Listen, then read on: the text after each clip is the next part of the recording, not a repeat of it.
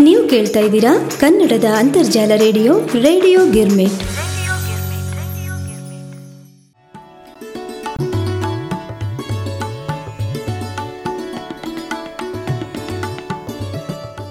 ಸಮಸ್ತ ಕೇಳುಗರಿಗೆಲ್ಲ ಉಮಾ ಭಾತ್ಕಂಡೆಯ ನಮಸ್ಕಾರ. ಹಾಗೆ ಇಂದಿನ ಗತ ವೈಭವ ಕಾರ್ಯಕ್ರಮಕ್ಕೆ ತಮ್ಮೆಲ್ಲರಿಗೂ ಸ್ವಾಗತವನ್ನು ಹೇಳ್ತೀನಿ.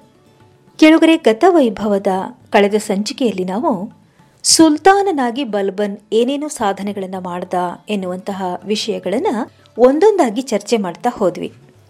ಅದರಲ್ಲಿ ಮೊದಲನೇದು ನಾವು ಚರ್ಚೆ ಮಾಡಿದ್ದು ಕಳೆದ ಸಂಚಿಕೆಯಲ್ಲಿ ಅಂದರೆ, ಬಲ್ಬನ್ನನ ರಾಜಪ್ರಭುತ್ವದ ಬಗೆಗಿನ ಕಲ್ಪನೆ ಮತ್ತು ಸುಲ್ತಾನ ಪದವಿಯ ಶ್ರೇಷ್ಠತ್ವದ ಪ್ರತಿಪಾದನೆ ಅಂತಕ್ಕಂಥ ಮೊದಲನೇ ಅಂಶವನ್ನು ನಾವು ತಿಳ್ಕೊಂಡಿದ್ವಿ.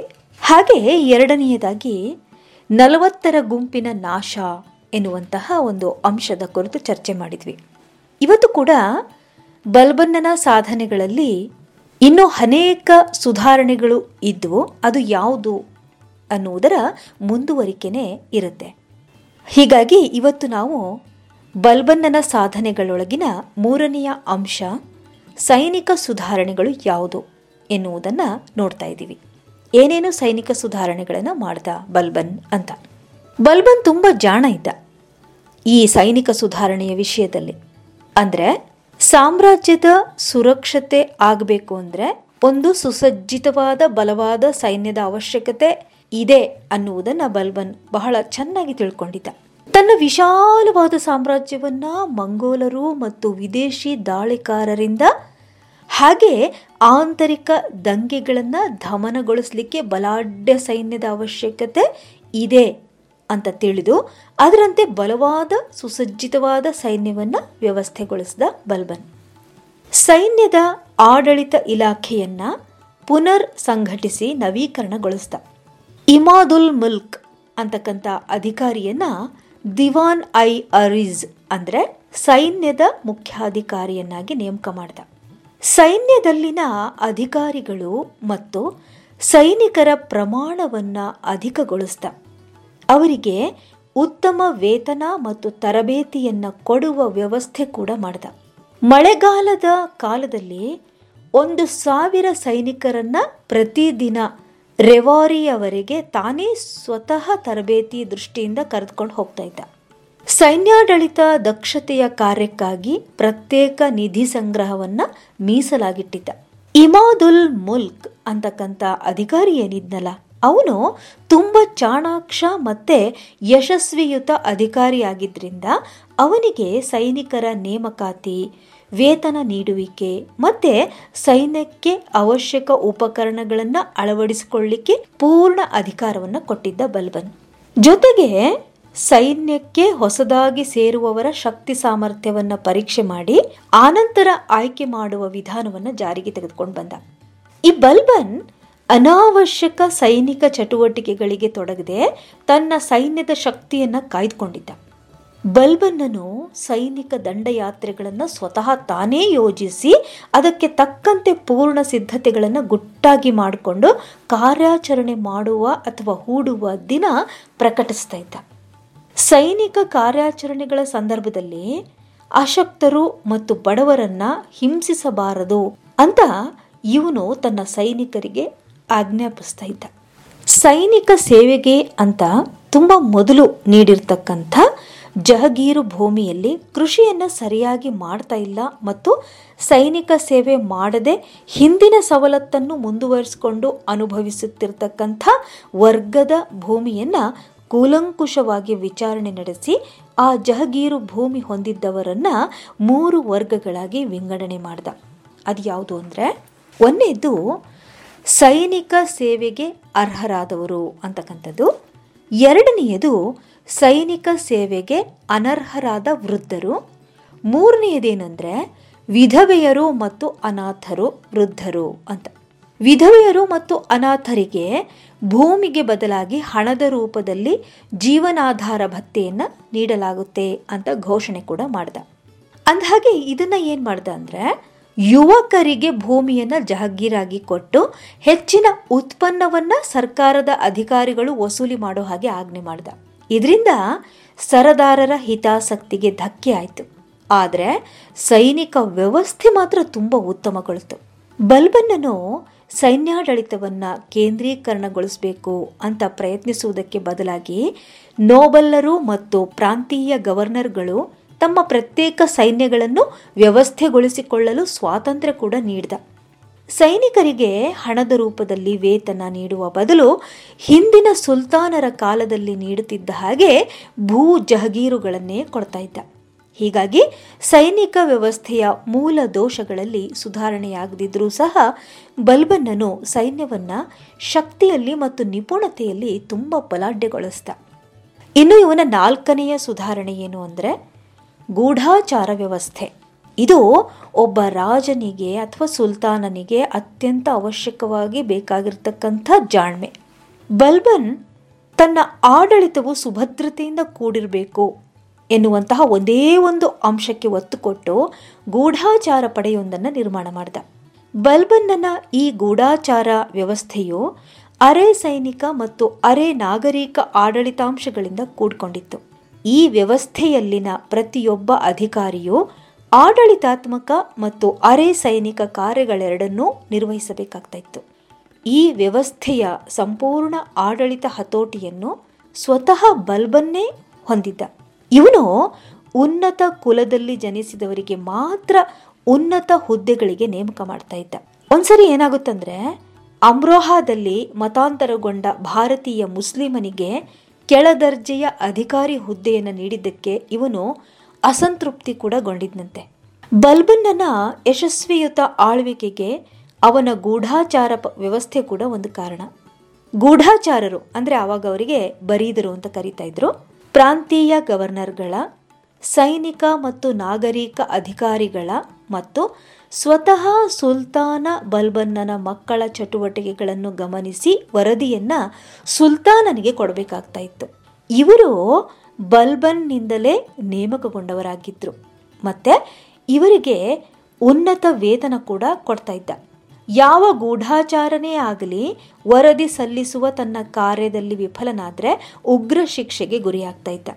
ಬದೌನ್ ಪ್ರಾಂತ್ಯದ ಗವರ್ನರ್ನಾದ ಮಲ್ಲಿಕ್ ಬಾಕ್ ತನ್ನ ಗುಲಾಮನನ್ನ ಹೊಡೆದು ಕೊಂದ ಅಪರಾಧವನ್ನ ವರದಿ ಮಾಡಲಿಲ್ಲ ಅಂತಕ್ಕಂಥ ಕಾರಣಕ್ಕೆ ಬಲ್ಬನ್ನನು ಅಲ್ಲಿನ ಗೂಢಾಚಾರರನ್ನ ಬದೌನ್ ನಗರದ ದ್ವಾರಕ್ಕೆ ನೇಣು ಹಾಕಿಸಿದಂತೆ ಇದೊಂದು ಉದಾಹರಣೆ ಇದಕ್ಕೆ ಕೊಟ್ಟಿದ್ದಾರೆ. ಇನ್ನು, ಬಲ್ಬನ್ ಮಾಡಿದ ಸುಧಾರಣೆಗಳಲ್ಲಿ ಐದನೆಯದು ಯಾವುದು ಅಂದರೆ, ದಂಗೆಗಳ ದಮನ ಮತ್ತು ಶಾಂತಿ ಸುವ್ಯವಸ್ಥೆ ಸ್ಥಾಪನೆ ಮಾಡಿದ್ದು. ಬಲ್ಬನ್ನನು ತನ್ನ ಸ್ಥಾನವನ್ನ ಭದ್ರಪಡಿಸಿಕೊಂಡ ನಂತರ ರಾಜ್ಯದಲ್ಲಿ ಶಾಂತಿ ಮತ್ತು ಶಿಸ್ತನ್ನು ಸ್ಥಾಪಿಸಲಿಕ್ಕೆ ಪ್ರಯತ್ನ ಕೂಡ ಮಾಡಿದ. ಬಲ್ಬನ್ನನ ಮುಂದಿದ್ದ ಬಹುಮುಖ್ಯ ಸಮಸ್ಯೆ ಅಂದರೆ ವಿವಿಧ ಪ್ರದೇಶಗಳಲ್ಲಿ ಹಿಂದೂಗಳು ದಂಗೆ ಎದ್ದಿದ್ದು.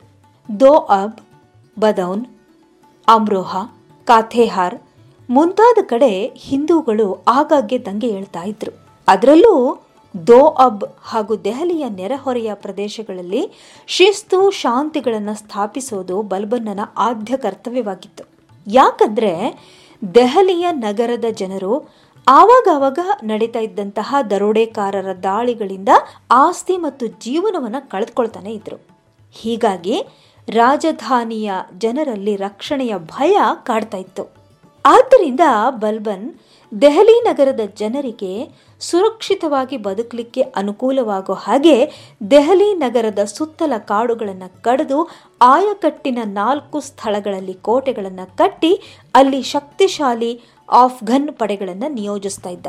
ದೆಹಲಿಯ ಮೇಲೆ ದಾಳಿ ಇಡುತ್ತಿದ್ದ ಮೇವಾಟರು ಅಂತಕ್ಕಂಥ ದರೋಡೆಕೋರ ಗುಂಪಿನ ಮೇಲೆ ಆಗಾಗ್ಗೆ ದಾಳಿ ನಡೆಸಿ ಅವರನ್ನು ಕ್ರೂರವಾಗಿ ಕೊಲ್ಲಲಾಯಿತು.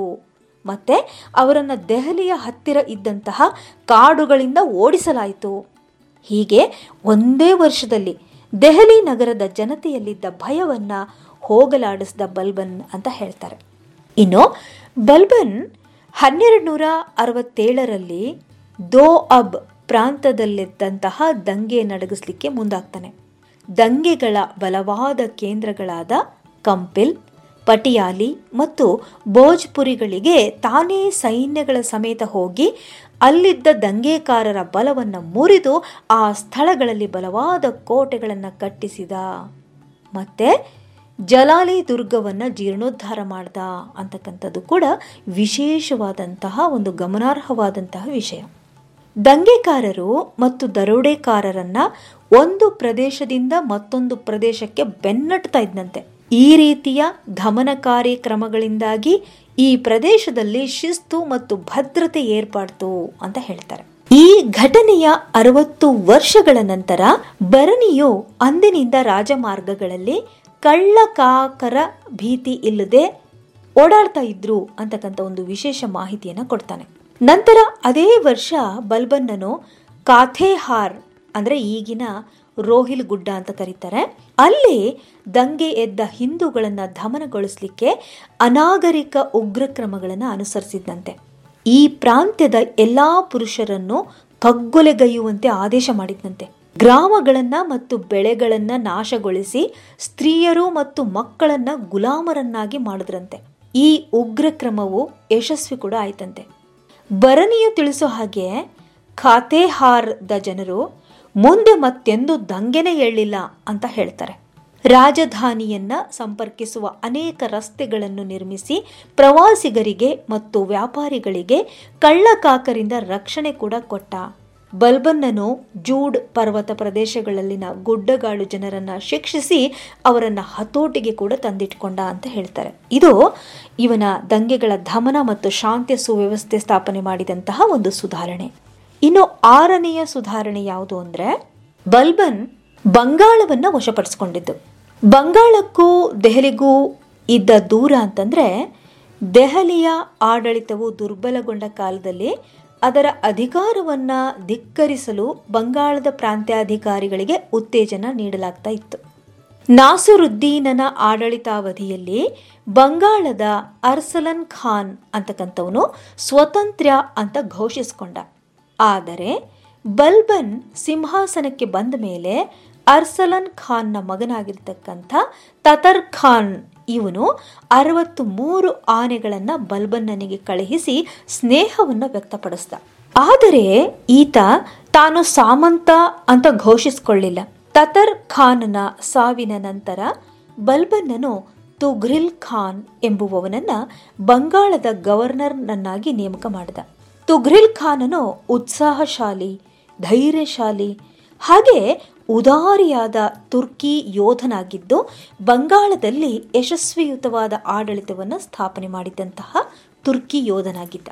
ತುಘ್ರಿಲ್ ಖಾನನು ಜಾಜ್ ನಗರದ ಮೇಲೆ ದಾಳಿ ಮಾಡಿ ಅಪಾರ ಸಂಪತ್ತು ಮತ್ತು ಆನೆಗಳನ್ನು ವಶಪಡಿಸಿಕೊಂಡ. ಆದರೆ ಮಹಾದಾಸೆಗೆ ಒಳಗಾಗಿ ಸಂಪತ್ತಿನ ಒಂದು ಪಾಲನ್ನ ಸುಲ್ತಾನನಿಗೆ ತಂದೊಪ್ಪಿಸಲಿಕ್ಕೆ ಆಗಲಿಲ್ಲ.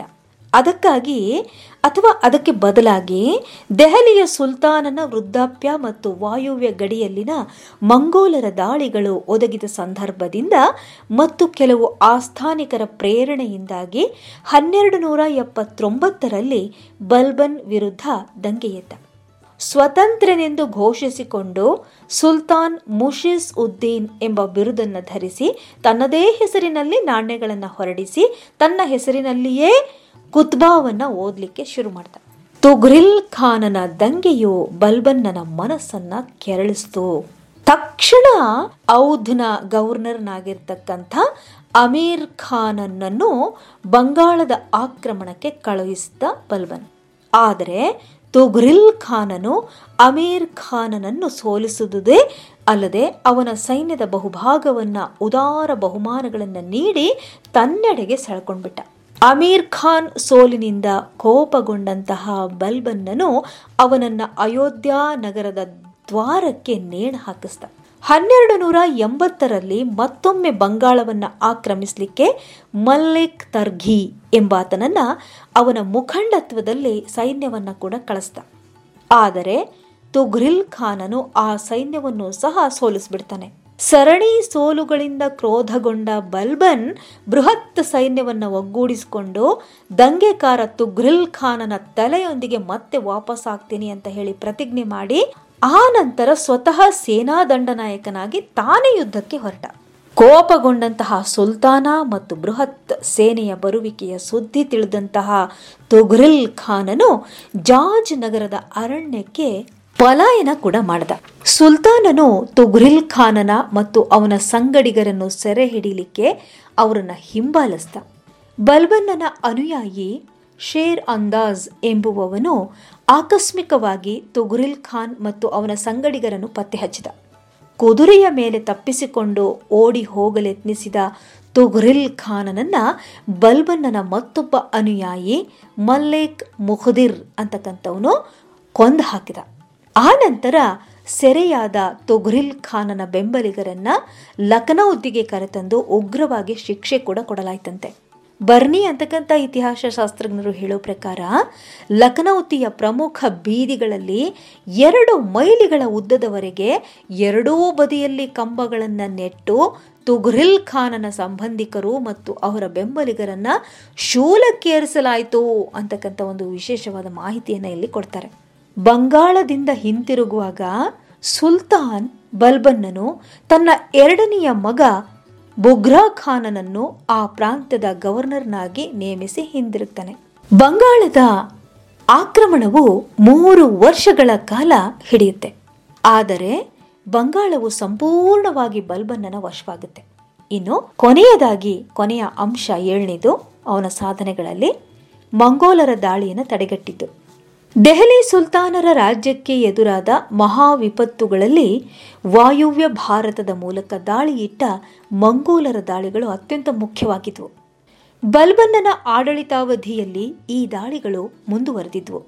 ಮಂಗೋಲರು ವಾಯುವ್ಯ ಪಂಜಾಬನ್ನು ವಶಪಡಿಸಿಕೊಂಡು ಮುಲ್ತಾನ್ ಮತ್ತು ಸಿಂಧ್ ಪ್ರಾಂತ್ಯಗಳ ಮೇಲೆ ಕಣ್ಣಿಟ್ಟಿದ್ರು. ಬಲ್ಬನ್ನನ ಪ್ರಥಮ ವರ್ಷದ ಆಡಳಿತಾವಧಿಯಲ್ಲಿ ಶೇರ್ ಖಾನನು ಬಲ್ಬನ್ನನ ದಾಯಾದಿ ವಾಯುವ್ಯ ಭಾಗದಲ್ಲಿ ಮಂಗೋಲರು ಮತ್ತು ಖೋಕಾರರನ್ನು ತಡೆಗಟ್ಟಿದ ಆದರೆ ಬಲ್ಬನ್ನನು ಶೇರ್ ಖಾನನ ಬೆಳೆಯುತ್ತಿದ್ದ ಶಕ್ತಿ ಮತ್ತು ಯಶಸ್ಸಿನಿಂದ ಅಸೂಯೆ ಮತ್ತು ಭಯಗೊಂಡು ಅವನನ್ನು ಕೊಲ್ಲಿಸಿದ.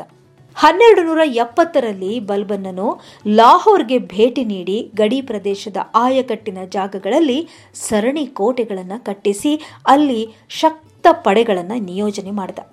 ಆ ನಂತರ ವಾಯುವ್ಯ ಗಡಿ ಭಾಗವನ್ನು ರಕ್ಷಣೆಯ ದೃಷ್ಟಿಯಿಂದ ಎರಡು ವಿಭಾಗಗಳನ್ನಾಗಿ ವಿಭಾಗಿಸಿ ಮುಲ್ತಾನ್, ಸಿಂಧ್ ಮತ್ತು ಲಾಹೋರ್ ಪ್ರಾಂತ್ಯಗಳಿಗೆ ಸುಲ್ತಾನನ ಮೊದಲ ಮಗನಾದ ಮಹಮ್ಮದ್ ಖಾನನನ್ನು ನೇಮಕ ಮಾಡಿದ. ಸುನಮ್ ಮತ್ತು ಸಮಾನ್ ಪ್ರಾಂತ್ಯಗಳಿಗೆ ಬುಗ್ರಾ ಖಾನನನ್ನ ನೇಮಕ ಮಾಡಿದ. ಆದರೆ ಖುಗ್ರಾ ಖಾನ್ನನ್ನು ಬಂಗಾಳದ ಗವರ್ನರ್ನಾಗಿ ನೇಮಿಸಿದ್ರಿಂದ ಪೂರ್ಣ ವಾಯುವ್ಯ ಗಡಿ ಭಾಗದ ರಕ್ಷಣೆ ಮಹಮ್ಮದ್ ಖಾನನ ಹೆಗಲಿಗೆ ಬಂತು. ಇದೇ ವೇಳೆಗೆ ಮಂಗೋಲರು ತಮ್ಮ ನಾಯಕ ತಮರನ ನಾಯಕತ್ವದಲ್ಲಿ ಹನ್ನೆರಡು ನೂರ ಎಂಬತ್ತೈದರಲ್ಲಿ ಪಂಜಾಬಿನ ಮೇಲೆ ದಾಳಿ ಮಾಡಿದರು.